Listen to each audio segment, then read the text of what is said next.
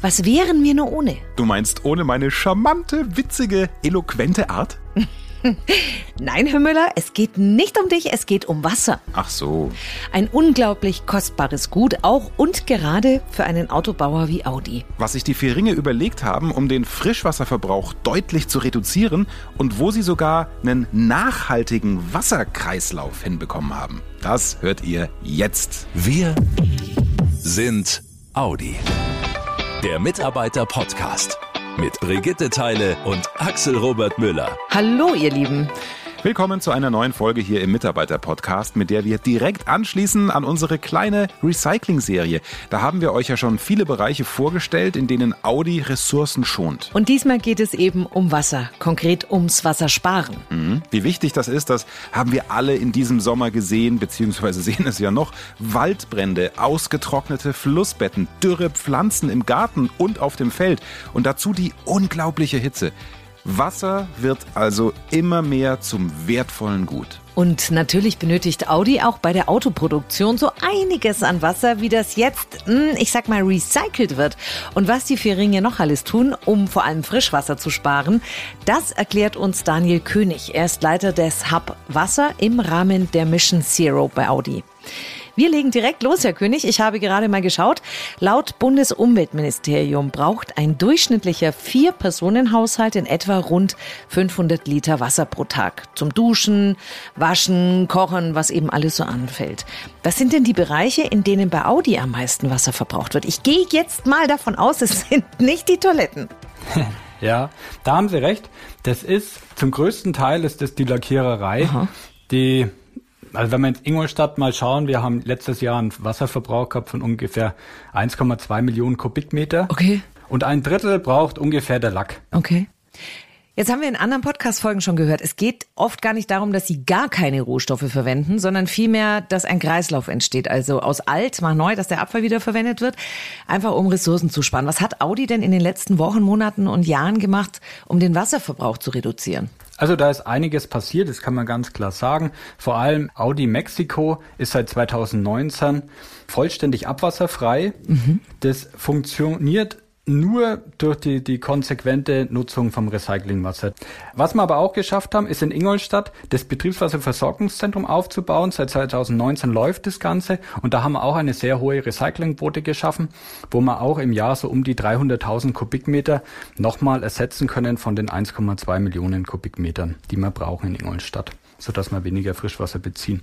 Und Ganz wichtig, auch im Jahr 2019 ist viel passiert, haben wir das Programm Mission Zero ins Leben gerufen, wo dann vier Hubs ausgelotet wurden und eins ist eben Wasser, das sich nur mit dem Thema Wasser beschäftigt. Und da haben wir auch zum Beispiel unsere vier Leitplanken schon festgelegt. Was sind die vier Leitplanken? Die erste Leitplanke ist die Prozessoptimierung. Das heißt, wir wollen weniger Wasser verbrauchen, da wo es geht. Der zweite Hebel ist die Kreisläufe stärken. Der dritte Hebel ist dann, das ist sehr wichtig, die trinkwasserfreie Produktion. Das heißt, wir wollen, wenn wir Trinkwasser einsetzen, einsetzen, das nur für Essen, für Trinken natürlich zum Duschen nehmen, aber nicht in der Produktion einsetzen. Und als vierten Hebel haben wir dann noch die Nutzung von Regenwasser. Wird auch immer mehr kommen. Wenn denn mal was fällt, dann wollen wir das sammeln, speichern und aufbereiten. Okay, Audi in Brüssel, da ist jetzt ein neues Beispiel, wo sie es geschafft haben, so einen Wasserkreislauf aufzubauen, um vor allem Frischwasser bzw. Trinkwasser zu sparen.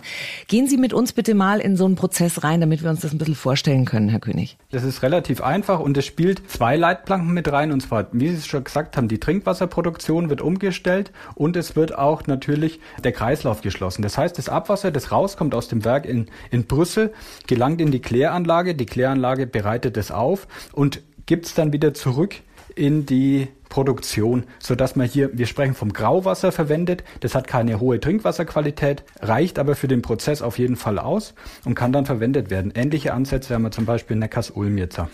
Dann haben Sie das Beispiel Regenwasser genannt. Da können wir, glaube ich, nochmal zurück nach äh, Mexiko gehen, weil Sie da, wenn ich richtig informiert bin, ein äh, Regenwasserreservoir haben.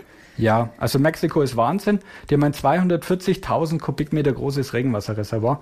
Das ist äh, beneidenswert. Das hätte ich auch ganz gerne in Ingolstadt, um ein bisschen Starkregen aufzubereiten. Und das ist einfach auch wieder der Gegebenheit geschuldet, dass es einfach keine öffentlichen Anschlüsse gibt in Mexiko. Ja. Aber das Thema Regenwasser wird uns weiter beschäftigen. Da wollen wir in Ingolstadt auch mehr Rückhalteflächen schaffen. Auch Neckars-Ulm ist dran und jetzt auch mit, mit Blick auf Klimawandel. Wir werden wissen, dass in den nächsten Jahren der Durchschnittsregenfall wird ähnlich bleiben wie in den Jahren davor. Wir werden in Ingolstadt 600 und 700 Liter pro Quadratmeter haben jedes Jahr. Das wird passen. Das Problem ist nur, wir haben relativ lange Dürrezeiten und dann heftige Starkregen. Und um das zu puffern, brauche ich einfach viel Speicher. Das ist einfach so. Ich versuche natürlich ökologisch nachhaltig zu versickern, wo es geht, aber bei großen verbauten Flächen, wie wir sie in Neckars-Ulm, Ingolstadt, Brüssel haben, brauche ich viele Rückhaltebecken sind wir aber auch dran und das machen wir in Mission Zero, ja. Sehr spannend das alles und mehr Infos zu den Niederschlagsmengen gibt's auch für andere Orte auf bayern.de. Herr König, Sie haben sich ja für die nächsten Jahre im Rahmen der Mission Zero das Ziel gesetzt, den Wasserverbrauch bei Audi über alle Standorte betrachtet bis 2035 zu halbieren.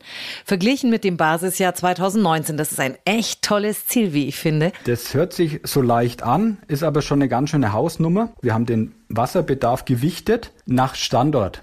Und da haben wir einen Faktor eingeführt für Standorte, wo es einen hohen Wasserstress gibt. Brüssel, man denkt ja gar nicht, hat bei uns bei den fünf Standorten den höchsten Wasserstress.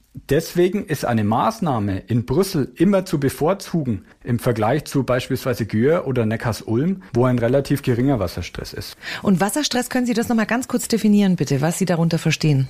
Man betrachtet da immer eine Fläche, auf der fällt Summe X an Regen oder kommt Summe X an Wasser an und ich entnehme eine Summe Y an Wasser. Und umso schlechter dieser Quotient ist, umso höher ist mein Wasserstress. In der Regel wird dann auch mehr entnommen, wie dann nachgespeist wird. Und das haben wir dann bei hohen Wasserstressen, wie zum Beispiel in Brüssel. Und das ist eben, weil da eine sehr dichte Bevölkerung ist in Belgien.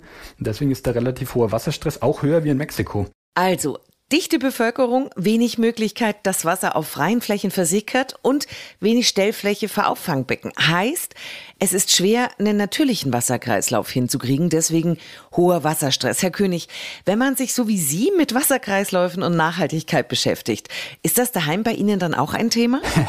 ja, wir schauen schon viel. Das ist natürlich immer ein bisschen ein Kampf äh, zu erklären, dass wir jetzt keine Wiese gießen, keine Blumen gießen. Aber das muss man natürlich dann konsequent mit umsetzen und man kann das auch relativ einfach machen. Also man macht die Waschmaschine einfach immer ganz voll, lässt sie nicht leer laufen, genauso wie die Spülmaschine lässt sie einfach immer nur voll laufen. Ist relativ einfach. Wichtig ist allerdings zu beachten, dass das reale Wasser, das wir verbrauchen, gar nicht das große ist.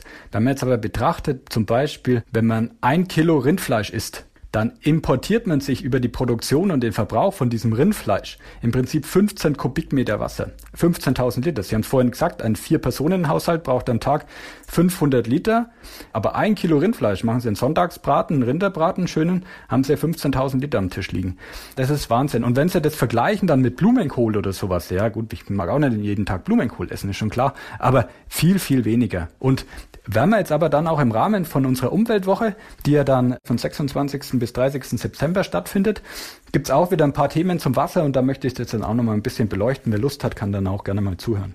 Hm. Ein Mann, der das Thema Wassersparen durch und durch lebt. Und ich finde, man hört auch die Leidenschaft von Daniel König, ne? wenn er erzählt, wie viel Regenwasser bei Audi in Mexiko aufgefangen werden kann oder welche Kreislaufsysteme konzipiert worden sind, um zigtausende Liter Wasser zu sparen. Toll. Und ich finde es auch super, sich nochmal ins Bewusstsein zu rufen, was denn die wirklichen, ich sag jetzt mal, Wasserfresser sind und wo wir alle ansetzen können, in unserem Alltag Wasser zu sparen. Bei waterfootprint.org findet ihr neben dem angesprochenen Fleisch noch andere Beispiele, wie viel Wasser in einzelnen Lebensmitteln steckt. Ihr findet das Thema Wassersparen genauso spannend wie wir?